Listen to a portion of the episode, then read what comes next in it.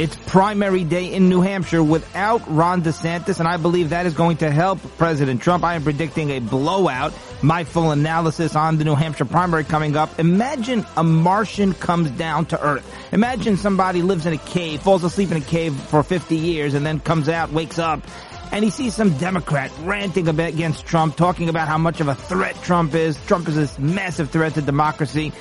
And so the person who came out of the cave says, well, what did he do? What's so bad about Trump? Was the economy in terrible shape? And like, no, no, no, the economy was booming under Trump. Well, was there a big border crisis? No, Trump actually, he solved the border crisis. All the illegals were staying in Mexico. Oh, well, okay, but Trump, he probably, this guy Trump, this evil threat, he probably started a lot of wars, right? And no, well, actually, he was the first president in 50 years to have zero wars begun under his watch. Well, but did he let Iran develop a nuclear weapon? No, no, he crushed Iran.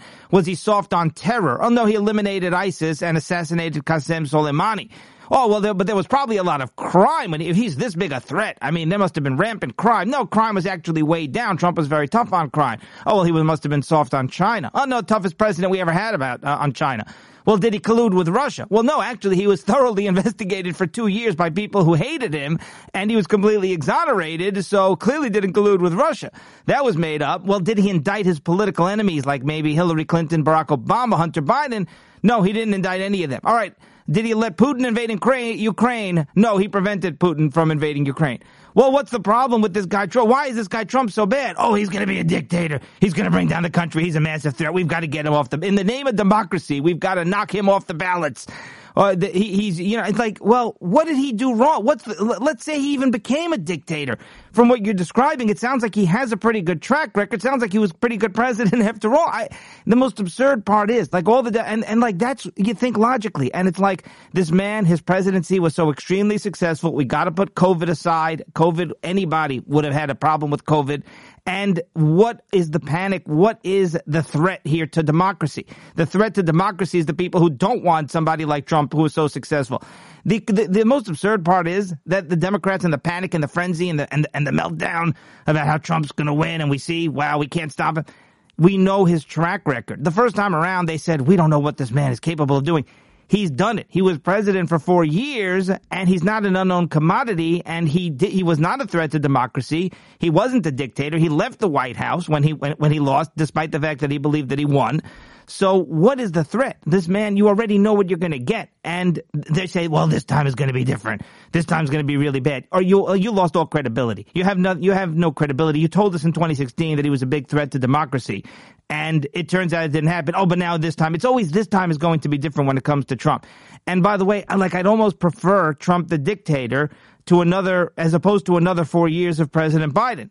All right, coming up, the New Hampshire primary, the Supreme Court has sided with the Biden administration, five to four. They say that the Biden uh, people can cut down razor wire that was put up at the border by the state of Texas to block illegals from entering the country. So this is a disgraceful ruling. Amy Coney Barrett and Justice Roberts, Chief Justice Roberts, sided with the liberals in this vote. So we'll get to that. Elon Musk and Ben Shapiro have taken a trip to Auschwitz.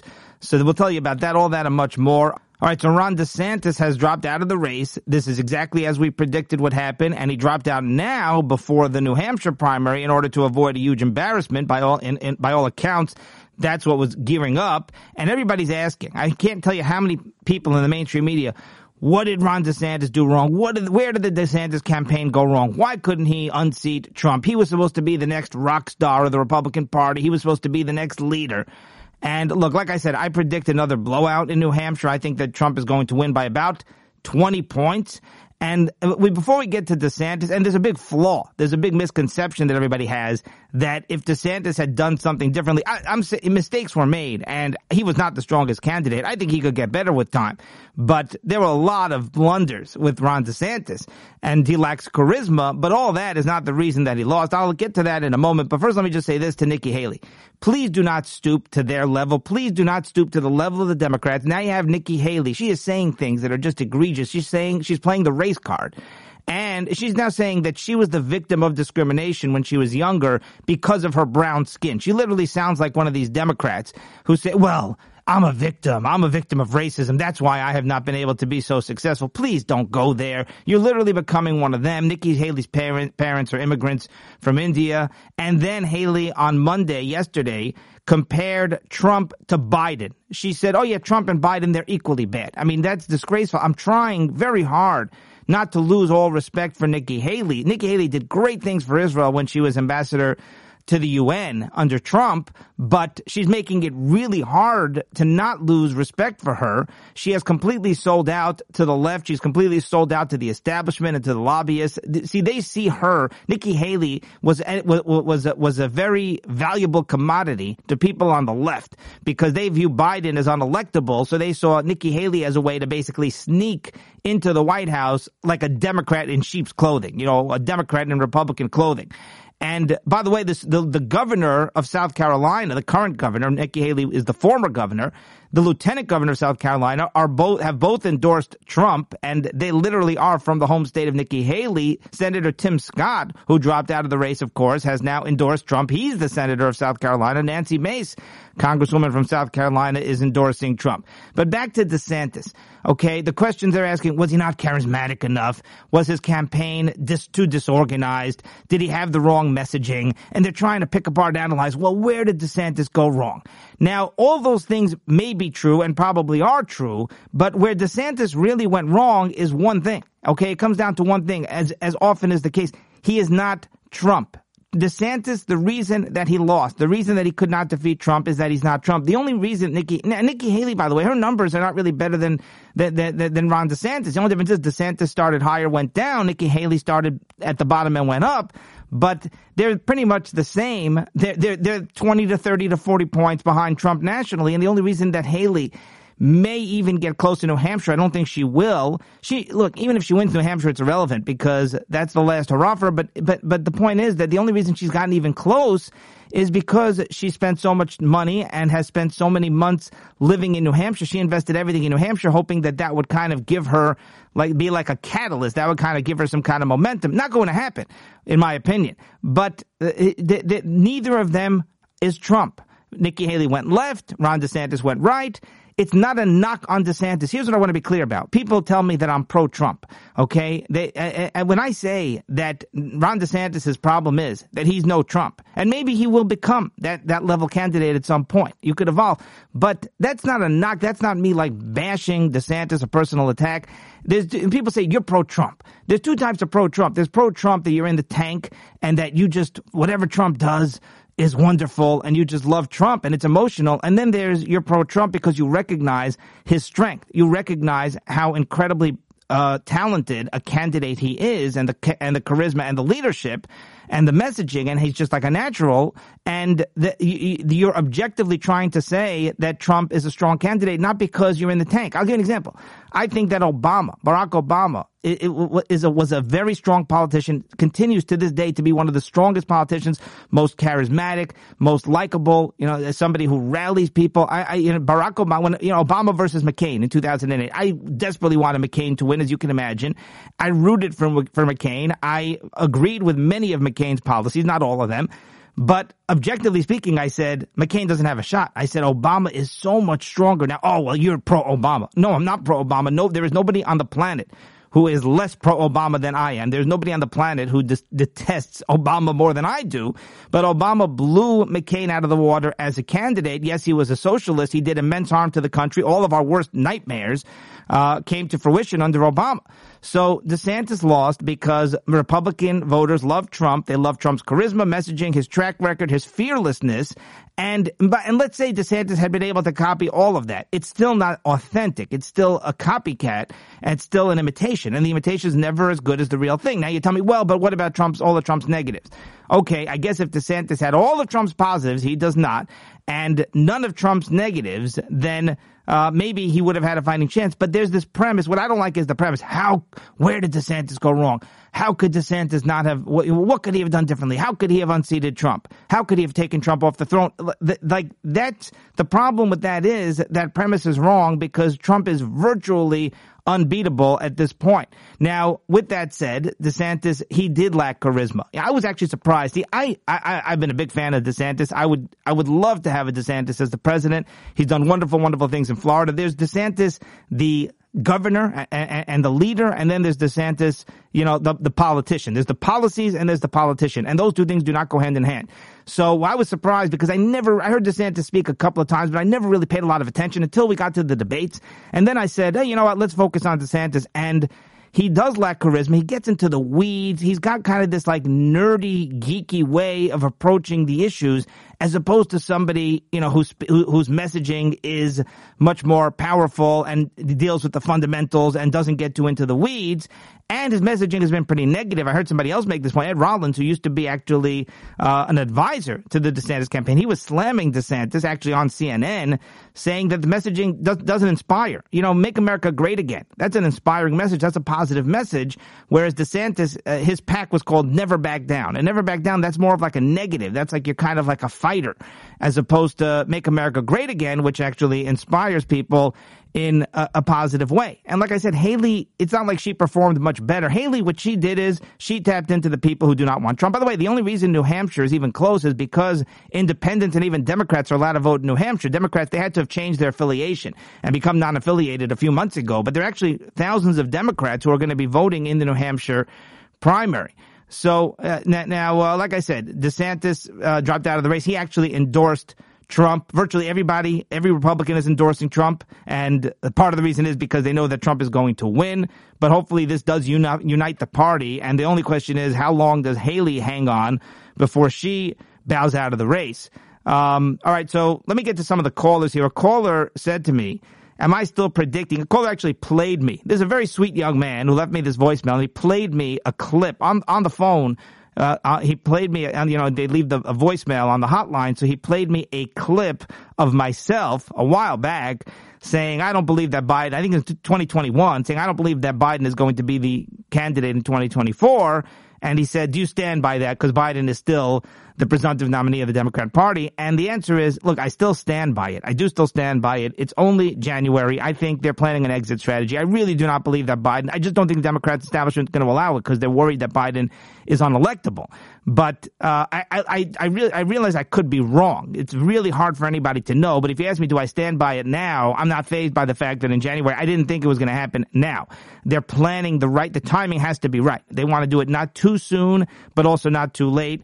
And part one of my biggest fears is Michelle Obama because we know that President Barack Obama is really the person pulling the strings, running the party, and that means to me that Obama tells Joe Biden, because we know he sits with him gives him advice, right? He says, listen, it's time for you to step down. Well, who do we put in place? Well, Obama may be the one calling that shot. And Obama himself might try to figure out, well, if Michelle runs now, is she most electable or is it better if she waits until 2028? But that might be Obama's call. So to me, it's either Michelle, Obama, or Gavin Newsom. I may be wrong. We may be sitting here in a few months and I say, hey, I got it wrong. Wouldn't be the first time. But uh, the, the, the caller also said, can you give me a shout out? So I'm giving him a shout out and I'll say something really interesting. Like I said, he's a young man. He leaves me a lot of voicemails, a lot of messages, very astute, very analytical, very sweet, very, very nice young man. And he, you know, he wants a shout out. Here's your shout out. If, if, uh, look, I'm, I'm not a big shout out person, but I'm happy to give you a shout out. But here's the, the cool part about the shout out is I think that this boy has the same last name as I do. now, why do I think that? Well, because some of these voicemails, and don't worry, obviously I never spread anything around, but some of these voicemails give us a caller ID. So when I get the voicemail, uh, I, I, get it with a caller ID, and it says a caller ID of a name. Now, there's, as we know, caller IDs are not always accurate with the names, but it has a last name on it, and it, it, and the last name starts with an M, and the last name that's on the voice that's on the caller ID is the same last name as my last name. Now, I don't know that this that's this boy's last name, but it might be. In which case, it's my last name, and it's actually spelled the same way. My last name. There's several variations of the spellings. It's a little bit of an unusual situation. So, hey, that could be pretty cool.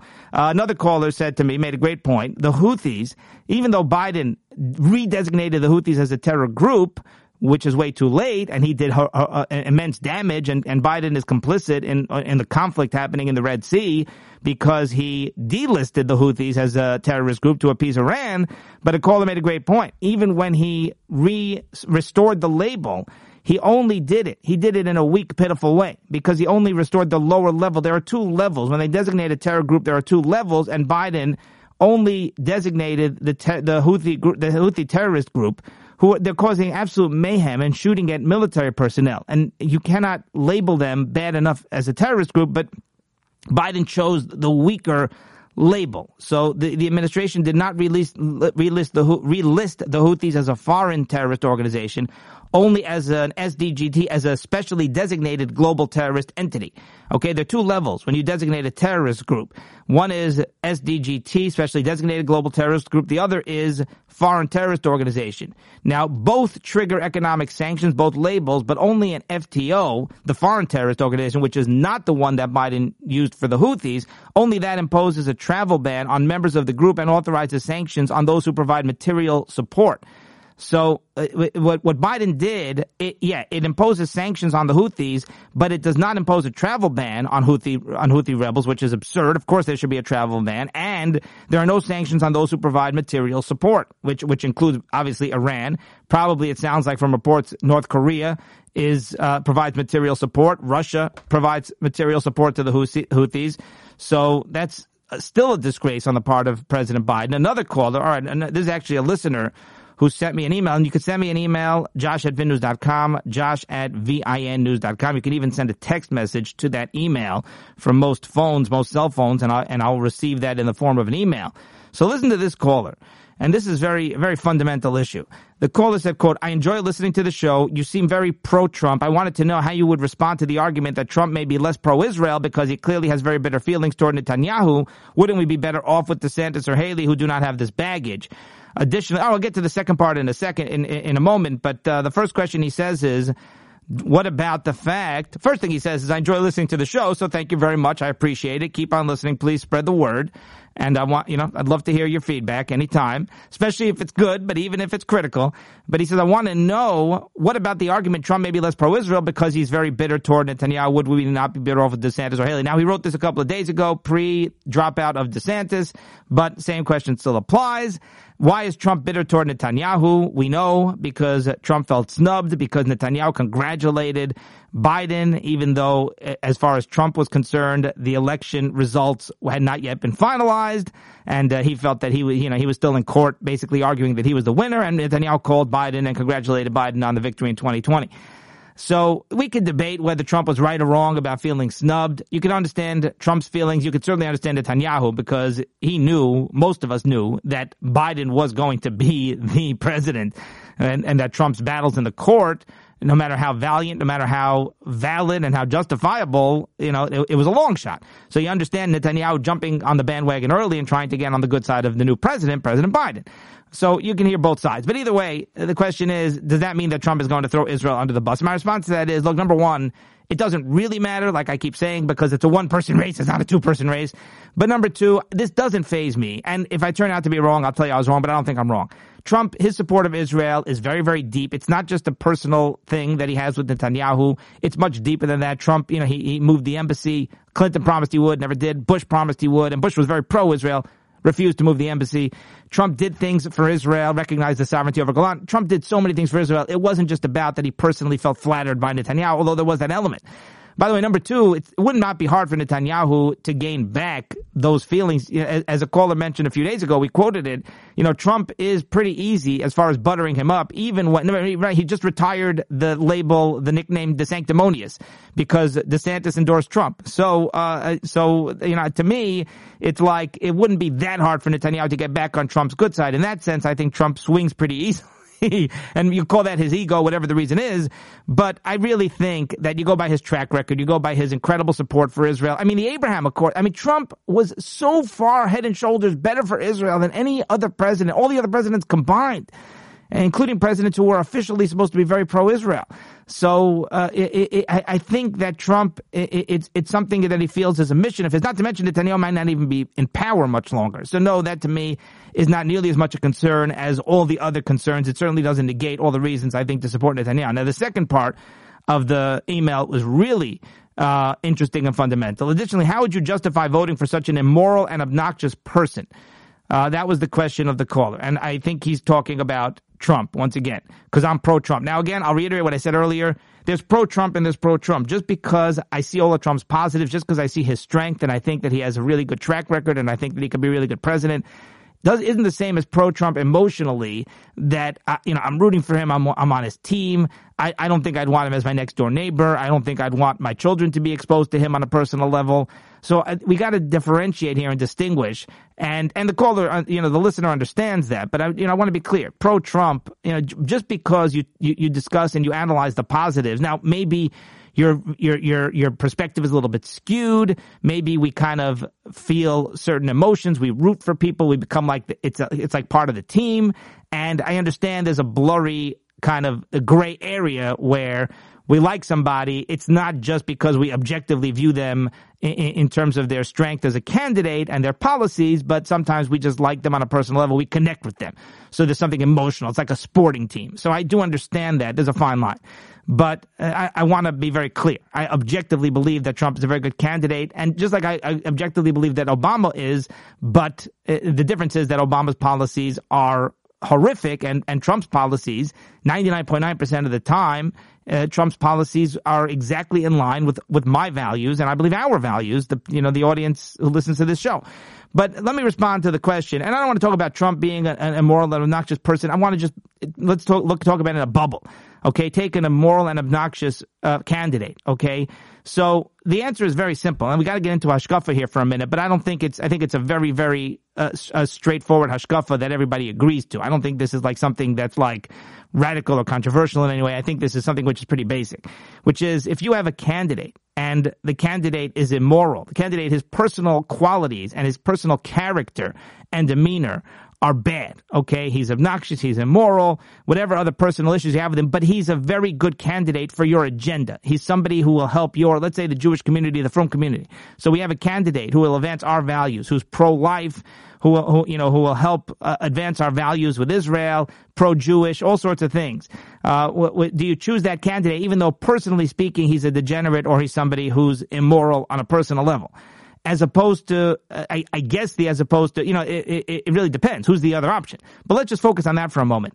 It's a mistake to look at a candidate. When you talk about who, which candidate to support and you start looking at their personal values, I'm not talking about their policies. I'm not talking about what they're going to do as as a politician, as a leader, but their personal values, their personal morality, and, and their personal, you know, their midas. You look at that and you say, well, look at this person. I don't, I, I don't, I don't want to. How can you support such a person? This person is such a low life.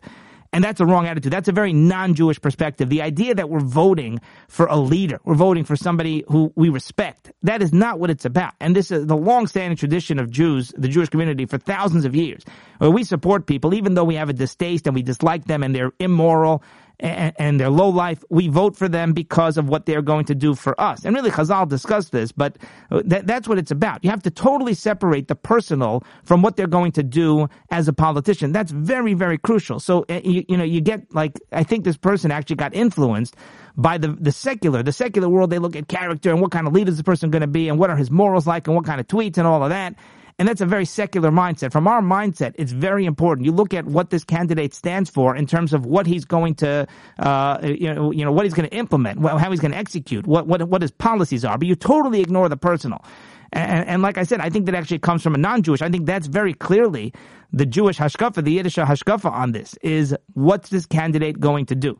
So that's very, very important. And, and, and, and so you, yeah, you're totally separate. I have no problem supporting. Now, if you say to me, listen, you have two candidates who have exactly the same policies, exactly the same values, they're both equally electable, which is not the case here with Trump because he's the only one who's electable on the Republican side. But, but you have and, and, you know at this point, but you have uh, two candidates equal, then do you take that into account? I don't know, maybe, but that's that's very rarely the situation. So I'll give you an example.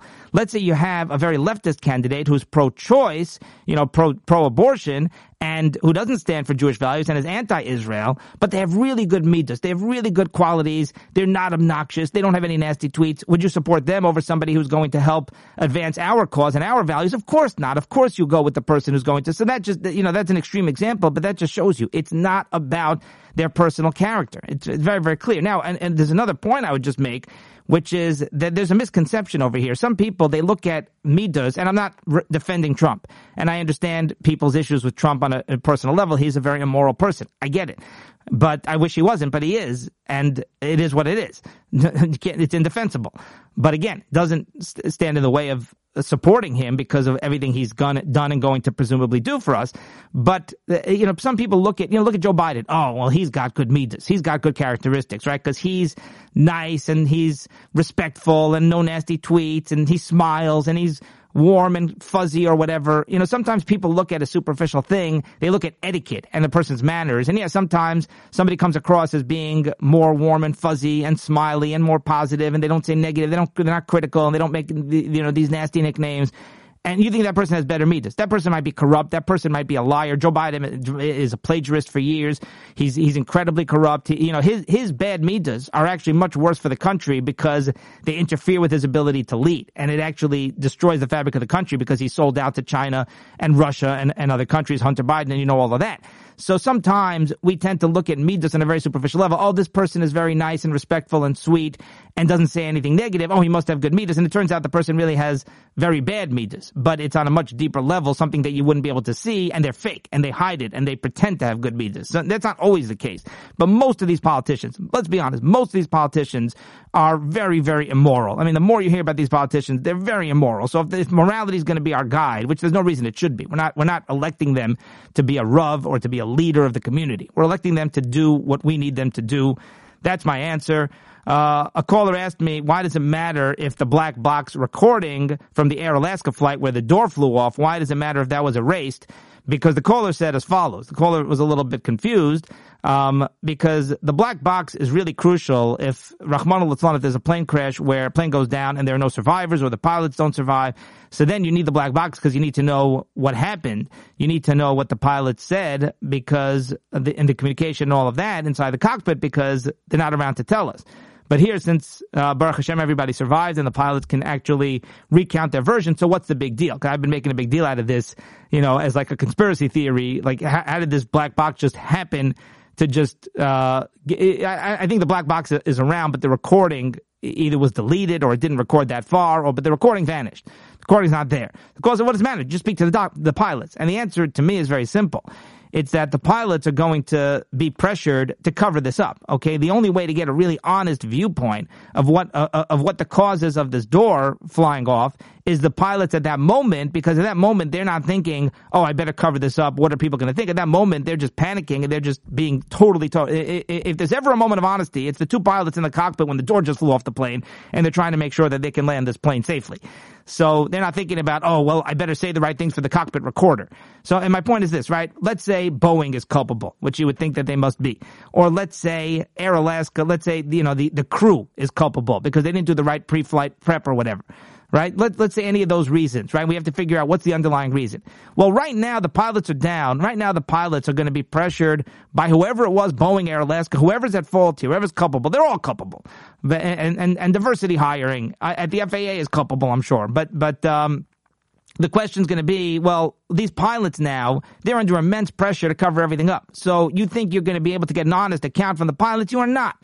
And, and the pilots themselves are going to justify, well, it's better for the public if we don't reveal the whole truth. We have to keep safety the number one priority. We don't want people to be panicking. They'll come up with every reason in the book to justify lying about this and covering it up. So my problem is you cannot trust the pilots now because the pilots are going to cover it up. These are their employers. They're in, under enormous pressure. And I just don't believe it. You know, they, they call it they have incredible negias. Okay. They have incredible biases to not tell the truth versus in the cockpit. You're going to get a much more honest, doesn't mean it's a guarantee that you'll be able to pick something up, but that's a much more candid and honest perspective of what went on. So we lost that. And now the pilots are being controlled by Boeing and the airline, and in the cockpit they were not. So to me, it's a no-brainer that you know. Again, it doesn't mean that this thing was erased intentionally, but I, I certainly think they benefit a lot Uh, all right, the Supreme Court has ruled Texas must allow the Biden administration to cut down razor wire. This razor wire was put up uh, at the border, okay, right near the border at the at the Rio Grande River to prevent illegals from crossing into the state of Texas. And now Biden's Customs Border Patrol, Biden CBP, are actually cutting down this razor wire. This razor wire is preventing illegals from swimming across the Rio Grande into te- in, into Texas, into the United States. And it's a disgrace that the Biden administration is cutting this razor wire. And they're not, they're cutting the razor wire.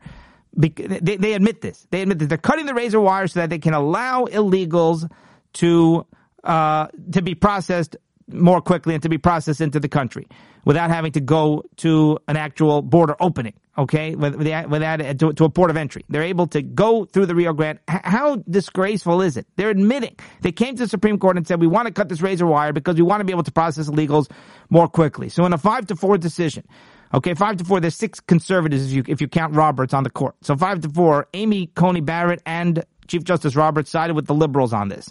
Okay, the, the, the Biden administration, like I said, they want to process illegals into the into the uh, country. And Texas was not allowing them to. Texas was preventing them from cutting down this razor wire, this barbed wire. Now, let me be clear. The Supreme Court, this is not a final decision. It's still going through the, the, the, lower courts. There's an appeals court that's ruling on this. But there was an injunction, and the injunction prevented Biden's people from cutting through the razor wire. And now the Supreme Court lifted that injunction. So that allows, while this goes through the lower courts, CBP is allowed to cut the razor wire for any reason, and the, and it and it's not them exceeding their authority. So here's what you have to realize is, and there are no reasons given. This is not a long ruling with reasons given. This is just a ruling. They only issued the ruling. They didn't explain the reasoning because again, this is just a, a, a, very, this is just allowing it to go through the lower level courts. This is not a final ruling by the Supreme Court. Now, the state of Texas agrees that the razor wire can be cut if there's an emergency. So, and, and what they're saying is it's partially on American territory because the middle of the Rio Grande, half the Rio Grande is to Mexico, half the Rio Grande belongs to the U.S. This, this razor wire is on land next to the Rio Grande. So technically speaking, on the other side is American territory, but it's the river. Okay, so Texas agrees. If there's an emergency, if there are migrants drowning in the Rio Grande, you can cut through this razor wire. But they're cutting it without an emergency. They're cutting it for no other reason. They're cutting it to allow illegals to cross the border. They basically admitted it. They said we need to process illegals. We can't do it because the razor wire. So the lower court said, no, you're not allowed. Texas has every right to secure the border. I'm going to read you some of the lower court's ruling over here. Pretty astonishing ruling. But the Supreme Court overturned that thanks to Coney Barrett, and I'm di- and I'm disappointed in Amy Coney Barrett. What can I say? And the four other conservatives got this one right. So, well, let me read you here. A, a, a, a, Court of Appeals for the Fifth Circuit issued an injunction in favor of Texas on December 19th. Now, here's what the court said, quote, the number of Border Patrol encounters with migrants illegally has swelled from a comparatively paltry 458,000 in 2020 to 1.7 million in 2021 and 2.4 million in 2022. Unsurprisingly, the situation has been exploited by drug cartels who have made an incredibly lucrative enterprise out of trafficking human beings and illegal drugs like fentanyl, which is frequently encountered in vast quantities at the border. So the, the, the decision continued, quote, the C wire, that's what this stuff is called, concertina wire, serves as a deterrent and an effective one, causing illegal crossings to drop precipit- precipitously. But there's one problem area. September 2023, Texas installed over 29 miles of seawall by September uh, 2023. Both the Border Patrol and Texas agreed the C wire must be cut in the event of an emergency, such as the threat of a drowning or, or a migrant suffering heat exhaustion. The problem arises when Border Patrol agents cut the wire without prior notification to Texas for reasons other than emergencies. So that's their argument. They say we want to process illegals. All right, I got to tell you about this. Maybe we should have done this earlier in the show, but a new ceasefire agreement proposal, a new ceasefire proposal. Israel has had has made their own proposal. According to reports, they they are willing to have a two month ceasefire, which is a very long time, if Hamas would be really willing to release all of the hostages. Now, this is a very, very, you know, kind of dramatic um, announcement, dramatic, excuse me, dramatic proposal. So who knows if you know Hamas would accept it? Obviously, that would be incredible news. But then there's a new proposal, and this is disgraceful by the U.S. and Qatar. Uh, oh, I'm totally, totally on a side note here. Just interrupted myself for a second. Callers pointed out, he said that Trump, you know, Vivek uh, dropped out of the race, of course, and Vivek, uh, threw his support to Trump, they're all endorsing Trump. And, uh, and, and by the way, I don't think getting to the VP discussion. Everybody asks me who I think the nominee is going to be. There's somebody who thinks that a listener thinks that uh, DeSantis is going to be the nominee. I, look, I wouldn't be shocked, but I don't think DeSantis is going to be the nominee. A lot of people think Vivek's going to be the nominee again. I would not be shocked, but I don't believe. If you ask me to predict, almost no no person would shock me other than Nikki Haley. But uh, I don't think that uh, that Vivek's going to be the nominee. I think just Trump's going to pick somebody super loyal to him who's never said anything negative about him, and I think he's going to pick somebody a little bit more low key, and and we'll see. Uh, you know, nobody really knows, but I'm predicting it's either Lee Zeldin or Lee Stefanik or Kevin McCarthy, and they those three have been super loyal to Trump from day one throughout January 6th. Um, that's my personal prediction. But the only one I'm saying guaranteed no is Nikki Haley. Nobody else would shock me. But a caller pointed out Trump says Vivek, not Vivek. So I'm not the only one. I'm in good company. All right, so the, the, this new ceasefire proposal by the U.S., Egypt, and Qatar would essentially force Israel to surrender and lose the war. This is according to the Wall Street Journal, that those three, U.S., Qatar, Egypt, have proposed a deal in which Hamas would free the remaining Israeli hostages in exchange for Israel withdrawing from Gaza completely, ending the war, and not destroying Hamas. And their reports are that, that, that they've destroyed about 30% of Hamas to this point. And it's been many months. So that just tells you how much more time is needed. The proposal would be a three stage process as described by the Wall Street Journal. It, it would basically mean Israel leaves Gaza and does not destroy Hamas. The 90 day plan would first pause fighting for an unspecified number of days so Hamas could release all the Israeli civilian hostages. Then in return, Israel would release hundreds of Palestinian prisoners, including militants. Israel would withdraw from Gaza's towns and cities, allow freedom of movement in Gaza, end drone surveillance, and double the amount of aid, which is just insane because it just means you're literally giving them fuel, supplies, and money to totally regroup. In the second phase, Hamas would f- free female Israeli soldiers, turn over bodies, Rahman al while Israel would release more Palestinian prisoners. The third phase would involve the release of Israeli soldiers and fighting age Hamas soldiers. And Israel would redeploy some of its forces outside the borders of Gaza. So this would be a disaster. Israel is not going to agree to this, but that's what Biden is pressuring Israel to do, just so you know. Elon Musk visited Auschwitz. This is an incredibly big deal. We should really recognize how close a friend Elon Musk is to, to, to, to Jews, to Yidden, and to frum Jews specifically. He toured Auschwitz the Auschwitz camps with Ben Shapiro and with the European Jewish Association. Then Elon Musk attended a conference on anti-Semitism. He appeared on stage along with Ben Shapiro. Ben Shapiro basically interviewed uh, Elon Musk about anti-Semitism and other things for 45 minutes. They slammed the radical left, as you would expect. And remember, Elon Musk visited Israel in November. How could anybody think that Elon Musk has a single anti-Semitic bone in his body? He is incredibly pro-Jewish. He actually said that he went to, he mentioned this before, and he mentioned this to Ben Shapiro, that he he attended a Jewish school when he was a very young child. He actually attended a Jewish school in South Africa. Um, he, he he just does not like leftist Jewish groups like the ADL who advance anti-Semitism, who target him because he is pro-free speech. But he is clearly, clearly very pro-Jewish, a close friend of the Jewish people, very powerful and influential, and runs Twitter. So he's somebody we need to stay on his good side. Now he did say something scary, but I don't mean the scary in a negative way. He, it, he's just being honest but it shows you, it should be a wake up call for us. He said that he defended Twitter. The fact is that Twitter, there's a lot of anti Semitism on Twitter, as there are on all these social media platforms, and it even increased because Elon Musk doesn't censor the way the previous leadership at Twitter censored. And I know it's called X now, but I call it Twitter. So that you know, uh, the, the, there's been a rampant anti-Semitism on Twitter. Now, Elon Musk said, yeah. He said, but you have to understand. He said, we try to weed it out, but we try not to, you know, suppress free speech. It's a very difficult challenge. But he said, we have the least anti-Semitism of all the platforms. He said, TikTok has five times as much anti-Semitism as Twitter, which is probably true. I'm sure it's true. But so he said, we have the least. That was his defense. And he said he is still trying to crack down. But my point is, it's such a sad situation we're in, and, and, and Musk is correct about this. But Twitter, you know, tw- Twitter's the best platform when it comes to anti-Semitism. Why?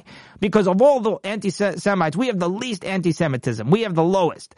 Like there's tons of anti-Semitism on Twitter, but it's less than Facebook, way less than Twi- than TikTok, way less than Facebook. So that tells you everything you need to know about anti-Semitism right now, where we're where where things stand. Is that uh, look, look at us. Uh, we're the best when it comes to anti-Semitism. Well, how much do you have? A ton. Oh, but it's the least. The others have even more, and it's even more rampant. And and he's right. He's actually right about that. But that's very very scary. All right, much more to get to, but unfortunately we are out of time. I predict Trump crushes Haley in New Hampshire. The question is, how long can Haley hang on? That's going to do it for today, and we will see you next time.